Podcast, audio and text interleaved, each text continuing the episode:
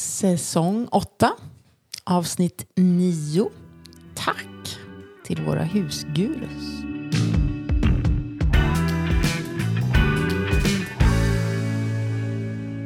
Ja, nu har ni fått höra om några av våra största influenser.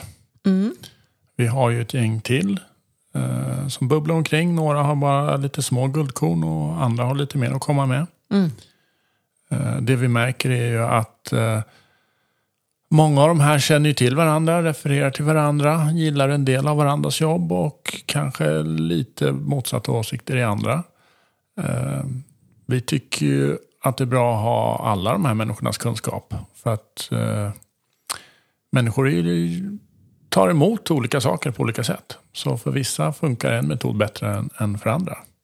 Ja, och vi har ju då ja, lyft fram en hel del tips och verktyg som vi har fått till oss av de här nu i de avsnitten i den här säsongen. Men det är långt ifrån allt. Vi har ju samlat på oss många, många fler verktyg och tips som vi har förstås. Och vissa av dem har ju vi liksom testat själv, gjort en massa övningar och vi har också ratat en hel del övningar för som du säger, allt passar inte alla.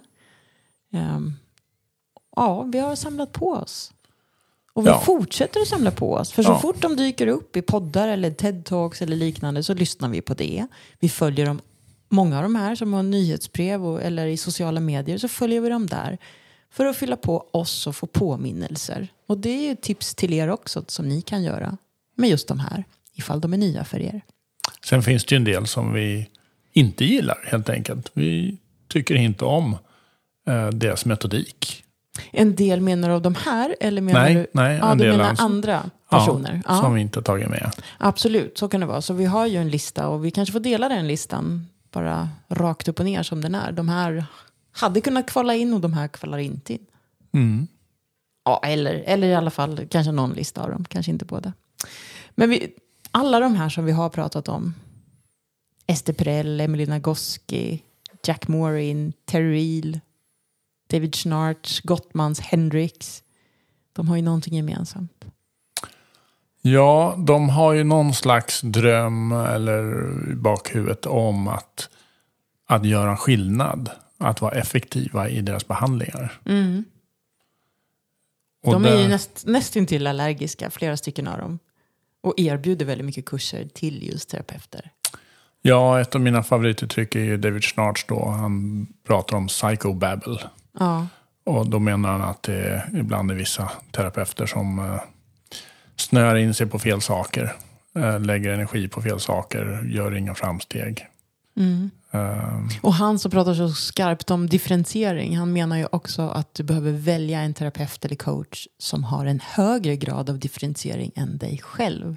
Annars finns det ja, lite utrymme för tillväxt, alldeles för lite.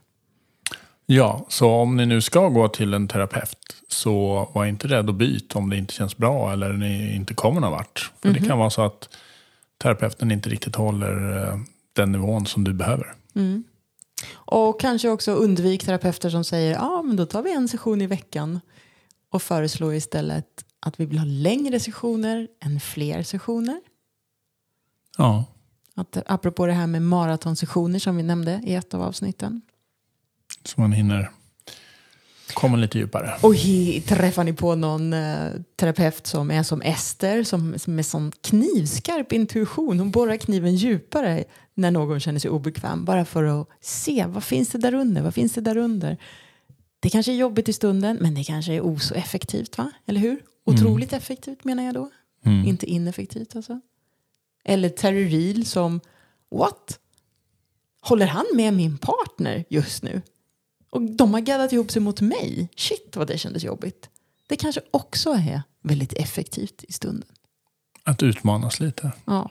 Så Ja. alla de här är ju experimentella också på något vis. Eh, I stunden.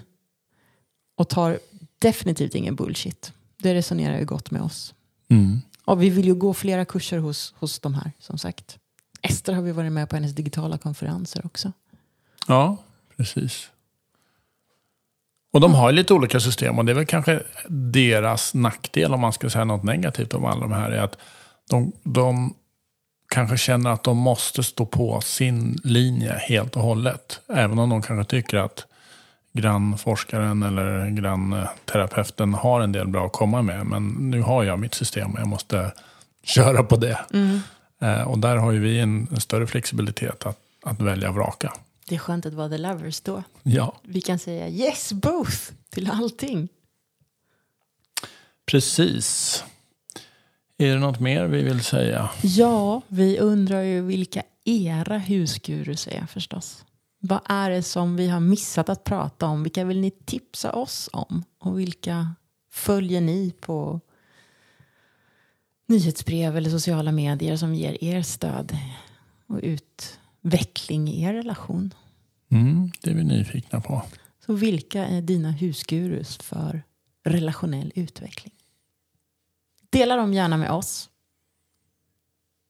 Ja, Då säger vi väl tack och hej för den här säsongen. tack.